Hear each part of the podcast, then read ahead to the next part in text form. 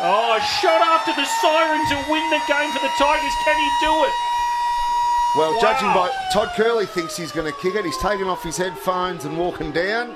He's got every chance to kick this goal and send the Tigers into a second semi final. Can he do it? It's across the face, one behind. The Bulldogs hang on for a one point win in the qualifying final. Heartbreak for Jared Hardisty, heartbreak for the Tigers. And at the end of this one, South Fremantle has won 9 11 65 to 9 10 63. Heartache for Claremont, of course, on the back of that miss after the siren, but rejoicing. South Fremantle through to the second semi final to take on Subiaco.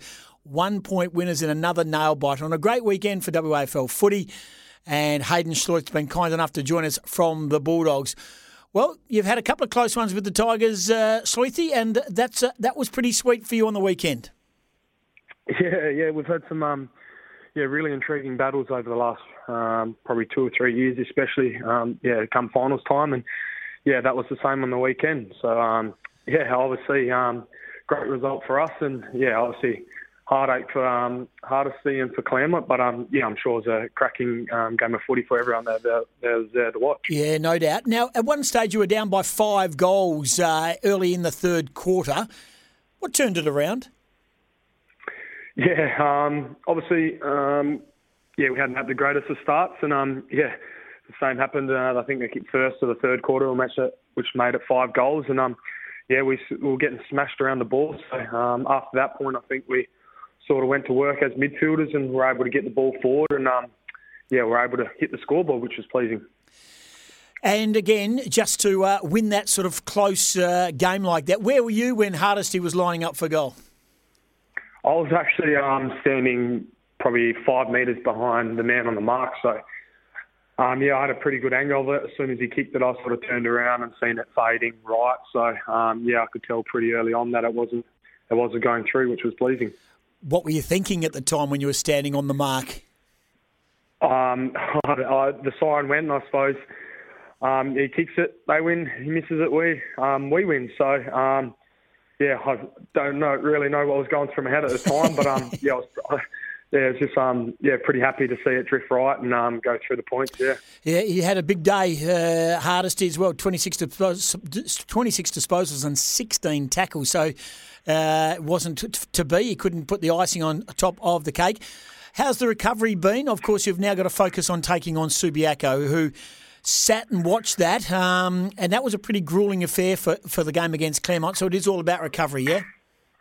Yeah, exactly right. Yeah, this time of the year, it's all about um, the little things you can do to get your body right for the following week. So, um, yeah, head down was down at the beach yesterday morning. So, um, yeah, obviously reviewed um, last week's or Saturday's game tonight, and then, um, yeah, we look forward to Subi on Saturday.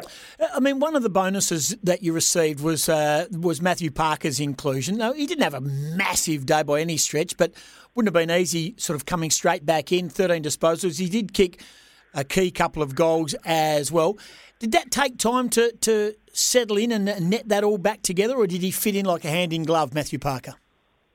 Yeah, I think he fitted in hand in glove, but um, yeah, obviously you're right. He's probably been he's been sitting around for a couple of weeks, so it's probably only going to take him a little bit to sort of get back in the knack of things. But I thought he was um, yeah extremely dangerous. He set me early. It looked like he was going to tear the game apart. And um, actually, when we did start that comeback in the third quarter, third quarter he did kick um, two goals in the space of five minutes. So um, I think he did have an impact on the game, and um, no doubt he's only going to be better for the run this weekend. That's for sure. Of course, you take on Subiaco. Um, obviously, they, as I said, that they they watched that.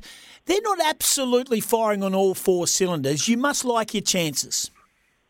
Yeah, yeah. Um, yeah, obviously everyone knows how well Subia are. They've been, how well they've been going over the past ten years or so, and that's obviously been no different this year. So um, they finished on top of the, the ladder for a reason. They've been the best side um, all year. So um, yeah, if we come out like we did on the weekend, we'll get our pants pulled down. But um, no doubt the boys will be um, fired up and looking forward to the clash. That's for sure. Yeah, very much so. And earlier in the season, of course, at Leederville Oval, where this game will be played, they certainly got hold of you. That was probably your worst performance for the year. So uh, a repeat of that, and you've probably got no chance of winning. But that was that was an, uh, an anomaly inside your season. That performance.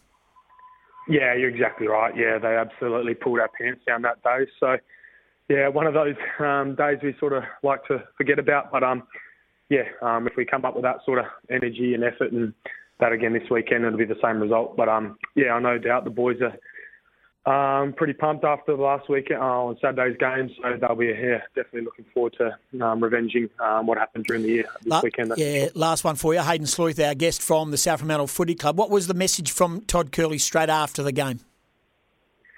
Um, oh, uh, yeah, you got don't, me here. Don't, no, don't, don't, tell me you um, weren't listening.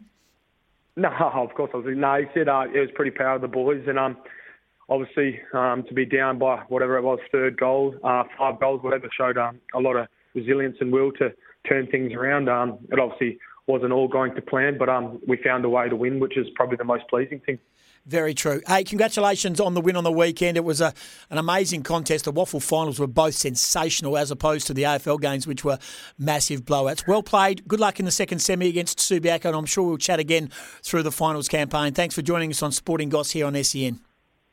No worries. Thanks for having me, guys. There's Haiden Schloithe, who is an outstanding player and he's a key component to what South Fremantle does. And they got up and uh, the Claremont had their chances, but South Fremantle stuck to their task and got the job done.